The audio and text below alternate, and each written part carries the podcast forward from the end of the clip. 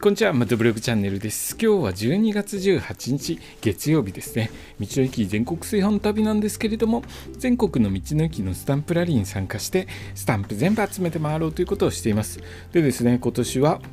えー、中部地域の道の駅重点的に回っていってたんですけれども、残念ながらですね、ちょっと全部回りきることができませんでした。来年ですね、また年明けてから少しずつ道の駅回っていきたいと思います。そして中部地域の道の駅全部回り終えていこうと思います。でですね、今日の話は大掃除についての話をしますね。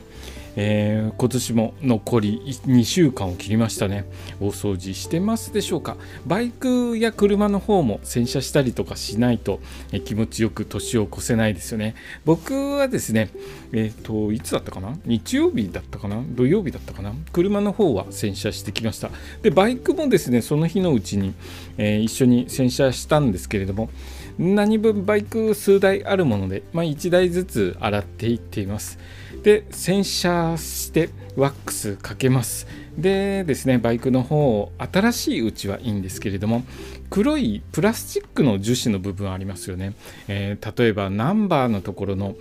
えー、泥よけのところとかプラスチック黒いプラスチック使われてる部分あると思うんですけれども年数が経ってくるとどんどん白っぽくなってきますよね。あれはあのプラスチックの油分が抜けてですね白くなって白っちゃけてくるんですけれども紫外線とかの影響もあります。であそこが白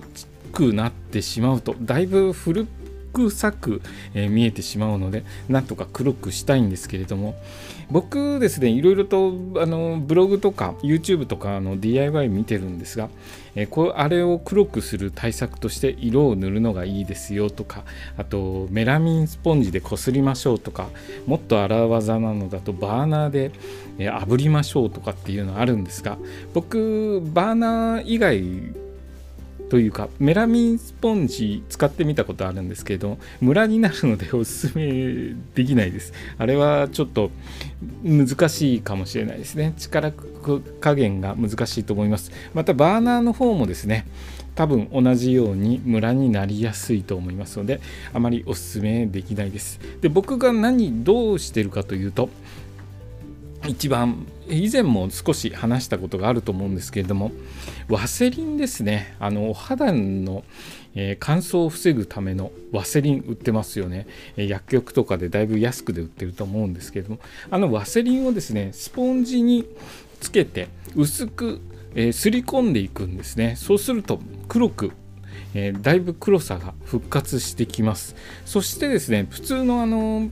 シリコン、シリコンのスプレーでもツヤ出るんですけれども、シリコンスプレーですと、まあ、1ヶ月も持たないと思います。あっという間に白くまた戻ってしまうんですけれども、えー、僕の使ってるそのワセリンですね、ワセリンすり込むとだいぶ長く持ちます。2ヶ月、3ヶ月ぐらいは黒いままで、えーそのまま残ってると思います。ちょっと保管状況にもよるんですけれども屋内だと随分と持つと思います、えー、ちょっとですねあの雨に濡れるところとか、